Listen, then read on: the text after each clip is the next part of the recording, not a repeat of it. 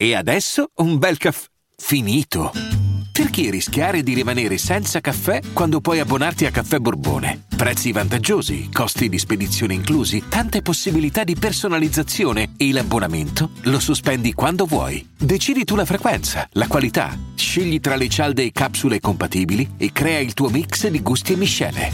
Mai più senza caffè con l'abbonamento Caffè Borbone. Tutte le info su caffèborbone.com.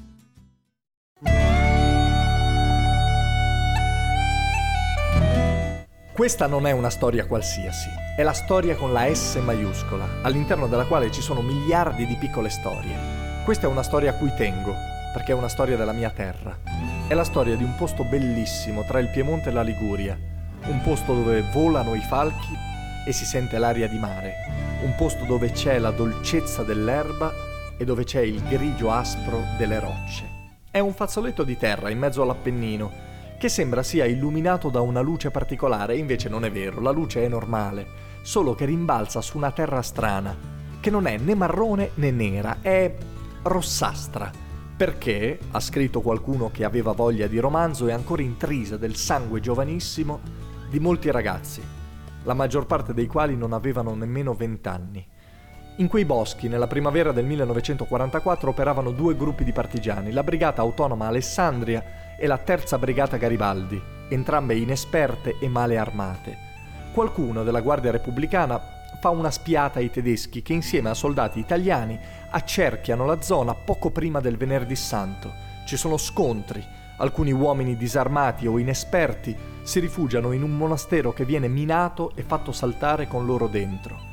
Poi i tedeschi catturano 75 ragazzi che vengono privati dei loro documenti in modo da non poter più essere riconosciuti e fucilati in modo sommario a gruppi di 5 e infine buttati in una fossa comune. Tra questi c'è un ragazzo di Gavi Ligure che si chiama Giuseppe Ennio Odino, che viene scambiato per morto ma non lo è. Non è fra quelle 147 persone che persero la vita alla Benedicta. Riesce a scappare, viene arrestato qualche giorno dopo e deportato a Mauthausen, numero di matricola 63783, dove vennero deportati anche altri partigiani traditi da delatori, loro vicini di casa, loro conoscenti o convinti con l'inganno a consegnarsi ai nazisti. Giuseppe Odino rimane un resistente anche a Mauthausen, dove organizza delle azioni di boicottaggio e sopravvive al campo che viene liberato ai primi di maggio del 1945. Negli anni successivi torna al suo primo amore, la bicicletta, diventa amico e segretario di Fausto Coppi.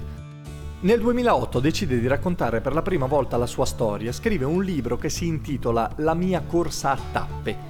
Dice che lo ha fatto, e cito testualmente, soprattutto per i giovani d'oggi, affinché prendano coscienza di ciò che avvenne allora e sappiano che la voglia di sopraffazione e di dittatura è sempre viva in una parte della nostra società.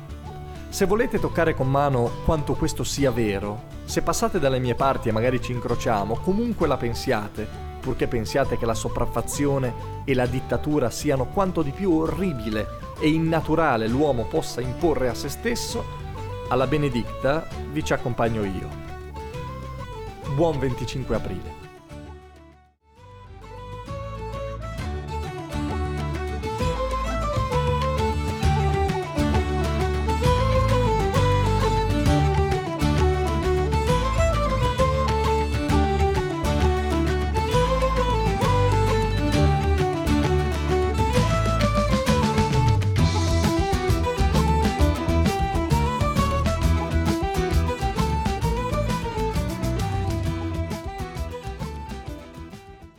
Vacanze in Sicilia o in Sardegna. Con i traghetti GNV viaggi in relax, porti tutto quello che vuoi e ottieni super vantaggi. Col nuovo programma Fedeltà MyGNV accumuli punti viaggiando, ricevi un cashback del 20% e tanti sconti a bordo. Non c'è modo più conveniente per andare in vacanza. Scopri i dettagli su gnv.it.